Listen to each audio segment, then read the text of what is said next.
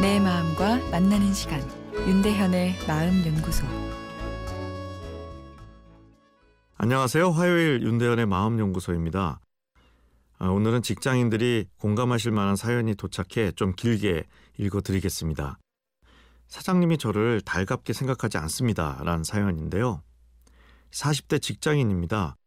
이전 직장에서 부지런하고 일 잘한다는 칭찬을 많이 받았습니다. 아, 그런데 이번 직장에서는 8년 차에 접어들었는데도 적응이 어렵습니다. 일에 있어 빈틈이 없고 잘한다고 자타가 공인하고 있고 직원들과의 관계도 아래 위 상관없이 잘 지내고 있는 편입니다. 아, 그런데 사장님은 저를 달갑지 않게 생각하고 있습니다. 주변 사람들 말로는 사장님이 싫어하는 직원과 잘 어울리는 점, 부하 직원들과 너무 잘 지내는 것이 싫어하는 요인이라고 하는데 이해가 가지 않습니다.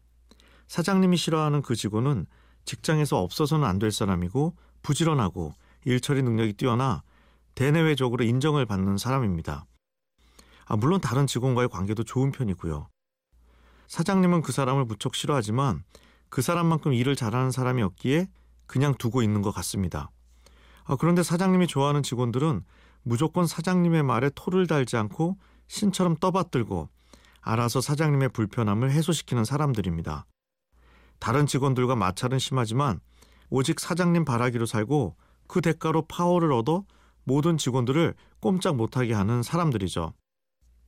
저는 그 그룹에 드는 것이 싫고 부당하다 생각이 들어 그냥 제 일만 묵묵히 하고 있습니다.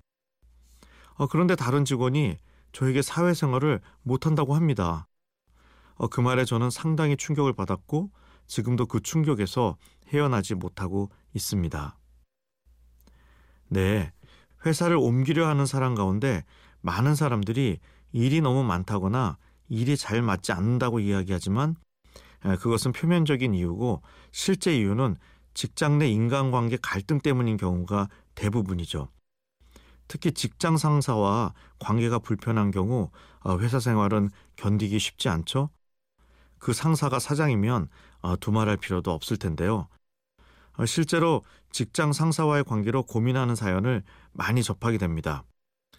다른 각도에서 보면 우리가 이상적으로 여기는 리더십을 갖춘 상사가 잘 존재하지 않는다는 이야기도 되는데요. 내일 이어서 말씀드리겠습니다.